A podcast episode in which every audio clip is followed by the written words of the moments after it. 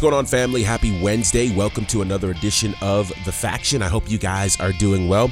Hope your day is off to a fantastic start and that you've been enjoying this amazing week. There is a lot that is going on. And of course, there's a lot that we're getting ready to get into. And of course, we're going to talk about all of that here on the show today. But of course, we want to say thank you to all of you who join us on the socials, Instagram, Facebook, and Twitter at The Faction Show. Thank you for following. Thank you for commenting. Thank you for all that you do to continue to support the faction.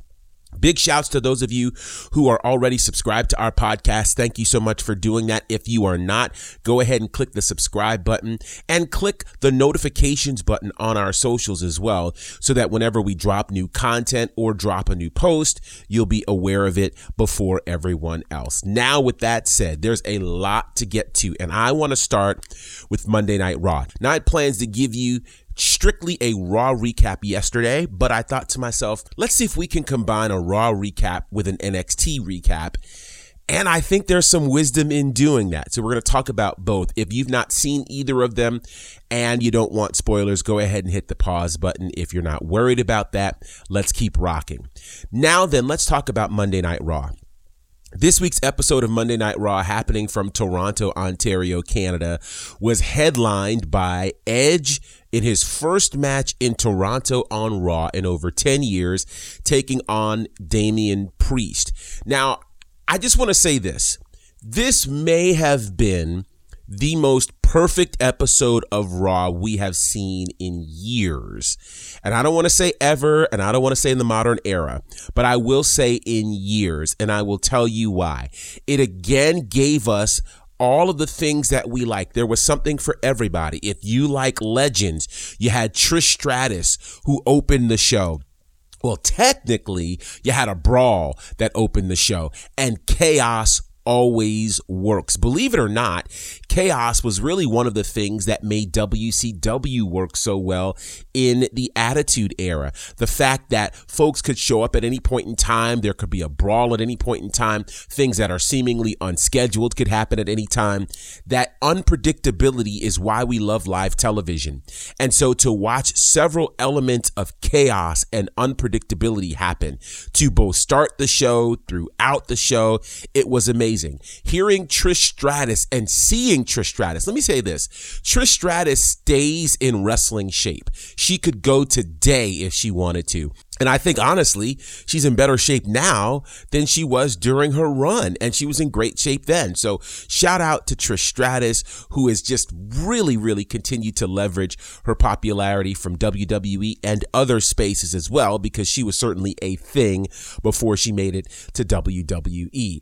So yeah, Trish Stratus and her interaction with Bayley and Bayley's crew. Like so much of this was great. And that led into the tag team title semi-final match between Asuka and Alexa Bliss, who took on Iyo Sky and Dakota Kai.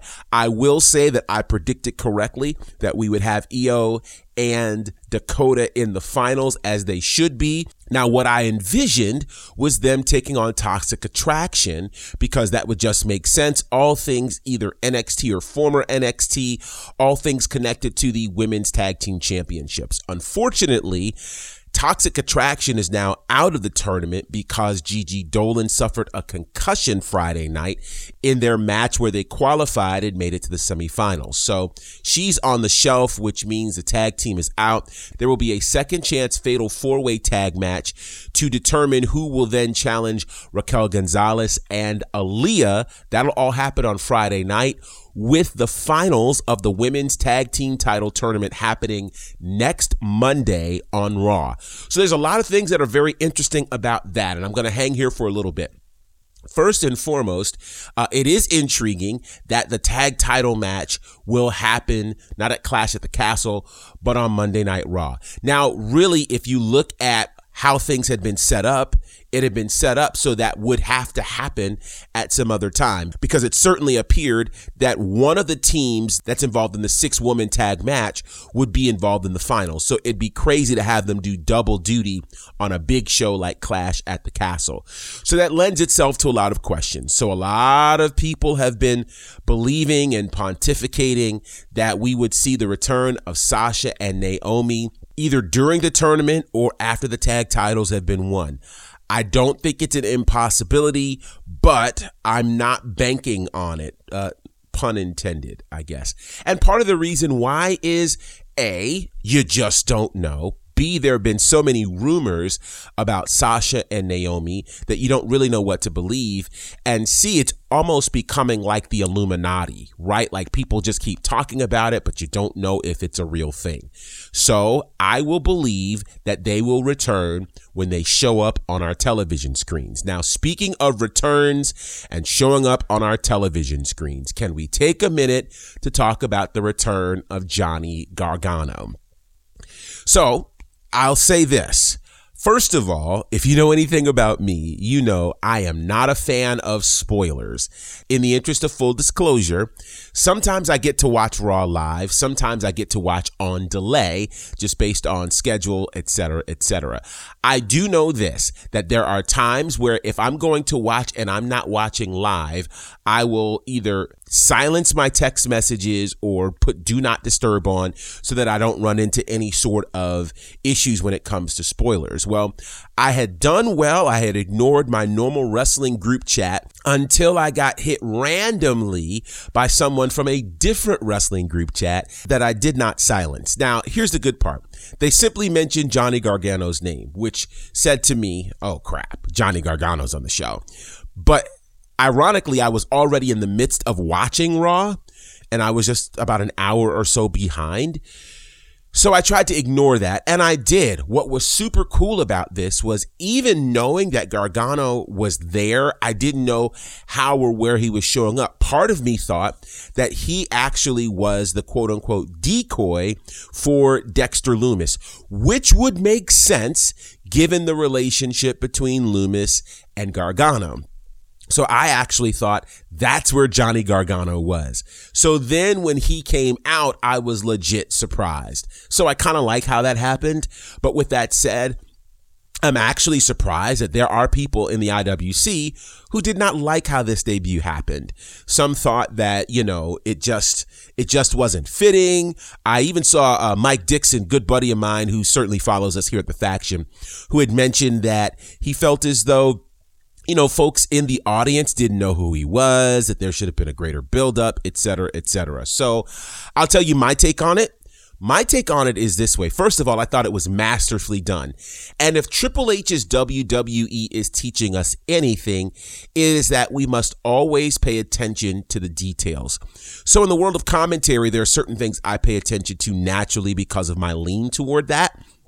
And here's one of the things that I noticed that I thought was supremely brilliant. If you go back and watch this debut, there is absolutely no commentary done on this until they get toward the very end when Theory comes out and then after the interaction between Theory and Gargano. So they let Gargano have this moment and they let people soak it in.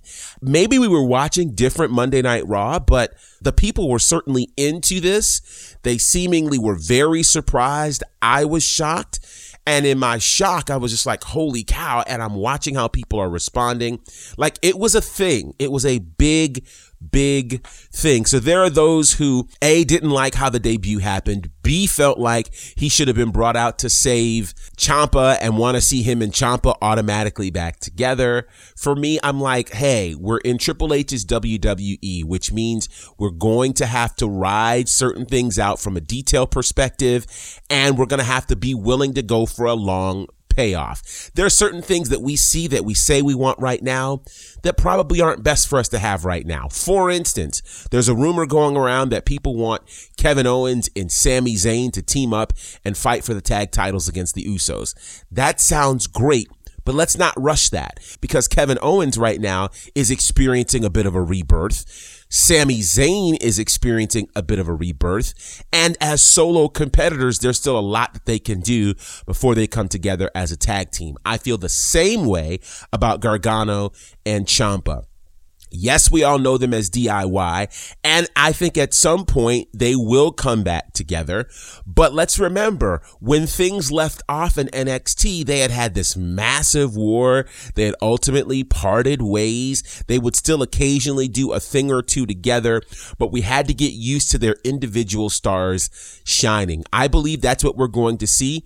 I definitely believe there's going to be a parting of ways between Ciampa and The Miz. I mean, if you followed The Miz at all, you know he doesn't keep tag partners for a long time. Even his long-standing partner John Morrison, there was ultimately a turn there. So I think it's coming. I just think we have to give ourselves some time to let this happen. Wait it out rock with the story. Let's not rush this, but let's let this happen as it naturally and organically will. And after what's happened in the last nearly four weeks, I trust Triple H with our storytelling. Let's just go back to what he did in NXT, Black and Gold. Black and Gold was killing. Black and Gold was crushing. Certainly the best time in modern history for WWE. And that's amazing. And now we get the crossover. It's just, it's just fantastic. So yes, we had great matches on Monday Night Raw, great moments on Monday Night Raw.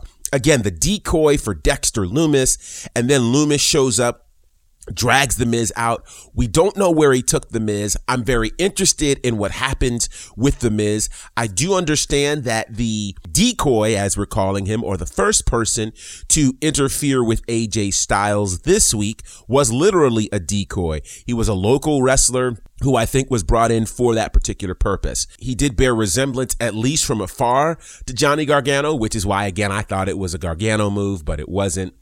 Either way, I love this episode of Monday Night Raw. And again, book ended with legends Trish Stratus and Edge, both with their Toronto connections. Edge looked amazing. Oh, and let me not look past this match, which I just remember going, what a match. Finn Balor and Dolph Ziggler. Those two tore the house down Monday night. And again, I don't think people expected that to happen. I think people expected just a random match, but they gave us everything in those matches. False finishes, great maneuvers. I mean, we really got to see both of their stars rise. And I thought that was absolutely incredible. I think it's easily the best match we've seen for Finn Balor since he's joined the Judgment Day. And speaking of that, did you guys catch his new music? His new theme song, which really is an ode to his previous theme song, but it's got a whole new vibe, a whole new swag. And speaking of that, the same thing was done for Damian Priest as well. It is all about the details that are happening in Triple H's WWE. There is continuity, there are details, and I love every bit of it. And so, shout out to Triple H, shout out to everybody on Raw who is killing it right now. And they made a product which was hard to watch for three hours, easy to watch, very enjoyable, and it just feels right. These episodes of Raw and SmackDown are feeling like what NXT Black and Gold felt like. And thusly, the pay per views are starting to feel like TakeOver. We'll figure that out in about a week and a half when we check out Clash at the Castle, which, in case you're wondering, will air live from Cardiff, Wales, beginning 1 p.m. Eastern, 10 a.m. Pacific on Saturday, September the 3rd.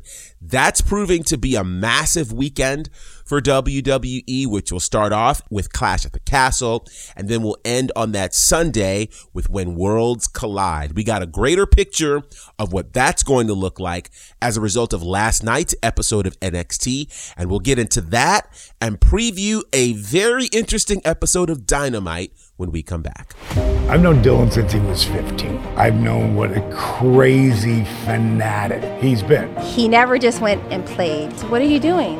Well, you know, I got to plan the show first. He wants to be the guy shaping. Dylan used to run shows back in his hometown, and ever since he moved to Atlanta, I know that he's been really wanting to start his own company here. I had that fear of not being what's interesting in Atlanta.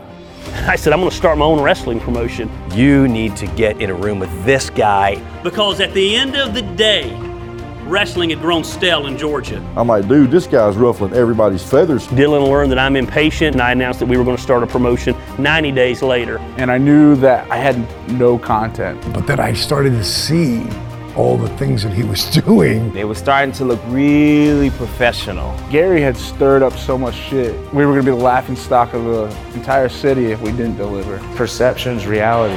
How did we get on Southern Honor? What was the process of them walking over there like, I'm gonna do that? I thought, honestly, he was dead. You hear his brain swelling. I literally thought Southern Honor was probably done. You always told me if you don't like an idea, come up with a better idea. You're telling me you won't listen to the idea?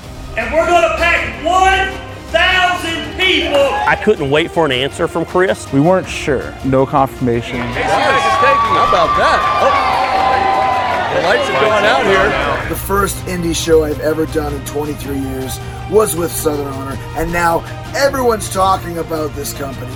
Nothing bigger than that's ever going to happen here. Forward a few minutes later. It was extremely hard to maintain relationships because I was working with Gary. I don't know that they would go to war for me. They would go to war for Dylan. Finally, this year's going to be mine. COVID. I can honestly say my last match will be here just because Southern Honor is that special to me. So many things that have happened in my life that you could write on paper and it would read as a book. And Southern Honor is just another chapter. As long as there's a them and there's a you, there will always be the SHW.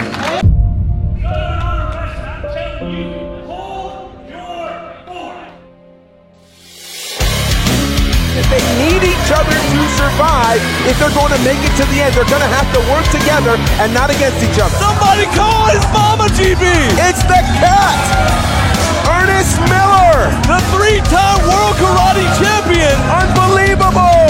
this right here.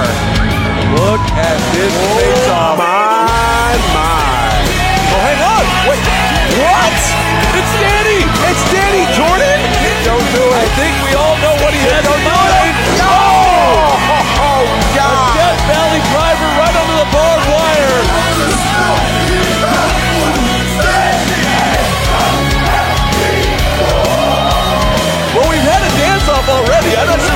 what this. what an insane ending to a wild night here at the fourth annual Rumblejack.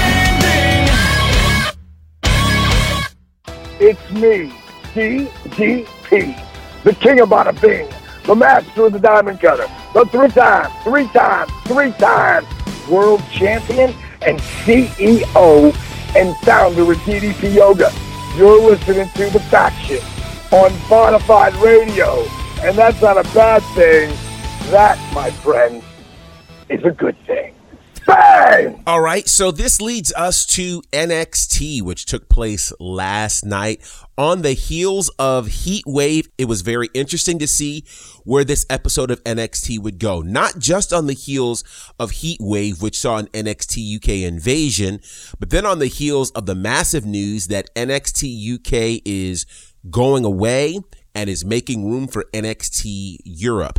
How would this be handled on camera? Well, we found out immediately from the opening segment, which starts the same way that things ended with a face off between the NXT champion Bron Breakker and the NXT UK champion Tyler Bate. We saw quite a bit happen here.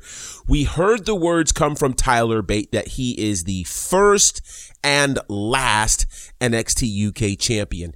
And we discovered on this episode of NXT that all of the UK championships will be involved in title unification matches with the NXT versions of those titles at When Worlds Collide. So it's creating for some very interesting matches. First of all, obviously, Tyler Bate, Bron Breakker should be very intriguing. Now, we actually saw a tag title match for the NXT UK Championship happen last night between Gallus and Brooks and Jensen, and that ended up ending in a countout when there was interference, which makes me wonder if we're probably going to see a fatal four way tag match involving Pretty Deadly, Gallus, the current UK tag champs, and the current NXT champions, which are Diamond Mine. That would make sense. Again, unification match should be intriguing. Perhaps the match that is most intriguing to me is Blair Davenport, who ultimately would challenge Mandy Rose for the NXT Women's Championship. And the whole night, my question was, where is Meiko Satomura, who is the NXT UK champion and one of the most respected figures in all of women's wrestling? Well, no sooner than I have this question, here comes Meiko Satomura, which I don't think anybody expected to see her. I hadn't seen her name thrown around. I wasn't sure if she was making the transition over. Clearly, she is. So already my booking hat is on and I'm asking a lot of questions. But before I do that, let me just let you know that the NXT UK and the NXT Women's Championships will be unified in a triple threat match that sees Mandy Rose, Meiko Satomura, and Blair Davenport battling in a triple threat match, which I think is going to be incredible. I think that's going to steal the show. Mark my words on that one. But it also has me wondering a few things. So it's got me wondering will any of the NXT UK athletes walk away with championship gold? Now, why do I ask that question? Because usually when these types of unification slash mergers happen, it's usually either the state side or the dominant brand that walks away with wins. Let's just go back a couple of months ago to the unification of the North American and Cruiserweight Championship. Now, this happened because 205 Live was officially going away, making way for NXT Level Up.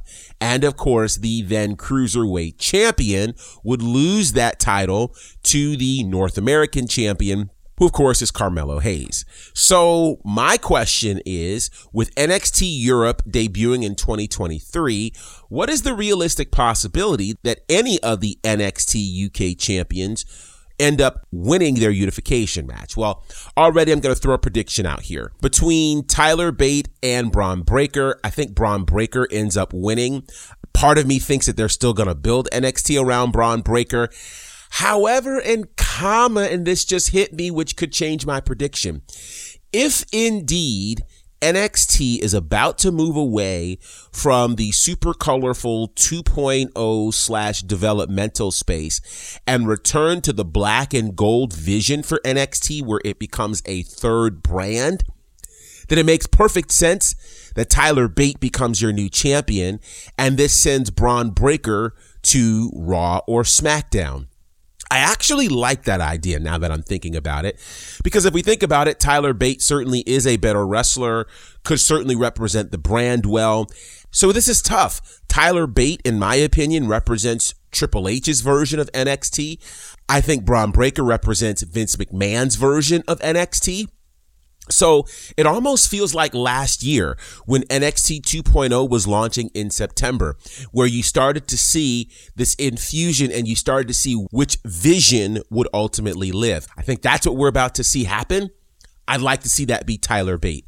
On the tag team title side, if it ends up being one on one match between Brooks and Jensen and, and Diamond Mine, I think Diamond Mine unifies the titles. However, if it's a fatal four way, I think Gallus ends up taking it, right? And then in the women's title match, I definitely think it's going to either be Meiko Satomura or Blair Davenport, which again could leave room for Mandy Rose to head up to Raw or SmackDown. Given the amazing performance of Toxic Attraction, I think Toxic Attraction could really be a thing on SmackDown as a three person unit, which I think would be amazing. I think with Worlds Collide, it gives Triple H the opportunity to do the hard reset that I think he wants to do when it comes to NXT, which takes it back to being more of a wrestling promotion and a third brand, more so than developmental. Truth be told, I think you have Level Up, which serves as your developmental space where folks get to really try their hand. And if they're ready, then they get to level up to the NXT program, which ultimately gets them the opportunity to level up to Raw or SmackDown. Now, this is just my ideas. We'll obviously see what happens September the 4th, but I think this is going to be a pretty incredible moment for NXT and NXT UK. We also got to see something last night which made me just feel so, so good. And that is there was a bit of heartbreak for the team of El Legado del Fantasma as they lost a tag team match to the Dyad. And as they were leaving the building, they were just like, this is the worst being part of the family with Tony D'Angelo, etc., etc. A black car pulls up and it is Santos Escobar who says, you didn't think I was leaving without you, did you? And so they all jump in the car. They all pull off of NXT, which says to me, we'll be seeing Legado in Raw or SmackDown sooner than later. And that excites me because the four of them together just makes sense. And so we started asking ourselves the question about continuity between NXT, Raw, and SmackDown. Honestly, the only way that was going to happen is if the same person was running both, which is why Vince and his crew initially tried to give us 2.0 but we haven't seen anybody come from 2.0 up to Raw or SmackDown. Now I think we see the continuity, and the continuity was even shown with Dexter Lumis last night showing up for Indy Hartwell. Like again, the long term storytelling, the details. This is what I love about Triple H's WWE. In our wildest dreams, we never thought this would really happen. We thought that literally Vince McMahon would go to the grave running WWE but it hasn't happened that way. And we are getting the things that we really wanted as wrestling fans. And I think it's also causing the casual fan to have to do some research as well, which I think is a good thing. That's really what you want in the Marvel universe and in other spaces. You're going to have your diehard fans, but you want your casual fans to come in and then do their research to check out what happened before. So for instance, in the Marvel universe, many may have just come in, for instance, on the Black Panther side. And as empowering of a movie and a movement as that was, they then may go back and do the research on where T'Challa and Black Panther fit in to the whole Marvel universe. I know I fall in that category. So with all of that said, I'm very intrigued to see what's going to happen as this amazing ride continues. Someone commented yesterday on our socials and said that they were concerned about what this would look like six months, 12 months from now. I think we have to consider a few things. Number one, with DX at the helm, Triple H running overall creative, the vice president being Shawn Michaels, and they are the measuring stick at this point. They're answering to nobody when it comes to creative. I think we're about to see the best storytellers from the Attitude Era assist this crop of talent in telling stories. And with that said, we're about to experience a renaissance. And I think it's going to be something super special. They were in touch with where the wrestling business needed to go in the 90s, and they're in touch with where the wrestling business needs to go now. They were doing it as wrestlers then. Now they're doing it as creative minds and executives. It's going to make for a product that we are going to enjoy long term. So keep your eyes and ears peeled. And what I would suggest for those who are starting to see faces show up on Raw or SmackDown that you are unfamiliar with, you may want to go to the WWE on Peacock and do your research on NXT and find out who these folks are. I'm actually doing that same kind of research with Level Up as I'm seeing folks appear on NXT, who I now find out has spent three to five months on Level Up. With that said, we need to quickly talk about AEW Dynamite tonight because seemingly out of nowhere, we have a world championship match.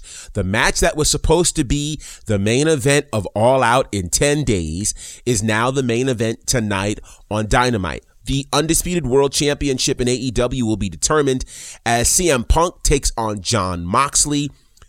I told you my thoughts on this last week, but I'll tell you again. I don't like the buildup for this at all. I think this happening right now is being rushed. It feels very WCW esque. And I wonder what's going to happen tonight. Are we actually going to get a clean finish that determines a unified world champion? And if we do, what does this do to the main event of All Out? To me, this was the match that was pulling us into All Out, as there really has not been a lot of other matches announced to cause us to want to watch this pay per view. So I'm intrigued. I really feel like this is AEW in trouble. And when I say in trouble, I mean, I don't think Tony Khan knows how to respond to the creative mind of Triple H and Shawn Michaels. So this is going to be interesting. I'm interested to see if they can kind of get their footing and make things work. So tonight will be interesting. I hope you will watch. I'm sure I will be watching. And we'll be talking about what happens on AEW Dynamite very soon. Now, some cool things that are happening this week.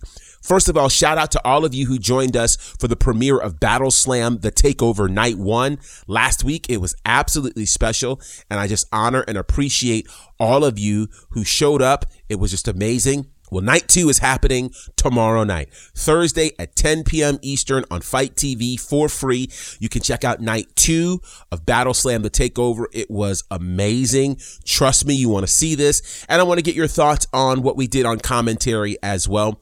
Really exciting times. Again, I am just kind of blown away at the amazing spaces we get to occupy and that our voices are lent to these days. Also, if you've not heard, Student Showcase 6 from the Nightmare Factory is now available. And I had the privilege of doing commentary on there, as well as my good brother Brandon Benefield from SHW. We both were doing commentary, but we did commentary with students as our partners as well. So you want to go check this out. Of course, the student showcase from the Nightmare Factory is the graduation for students who have gone through a 12 week wrestling course at the Nightmare Factory. So it's really, really special. There's an intro on there done by Cody Rhodes. So guys, Check it out. You can find it on the Nightmare Factory YouTube page. By all means, check that out.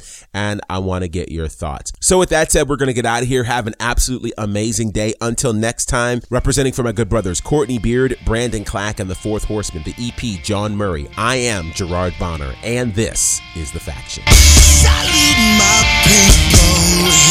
show. Salute my people.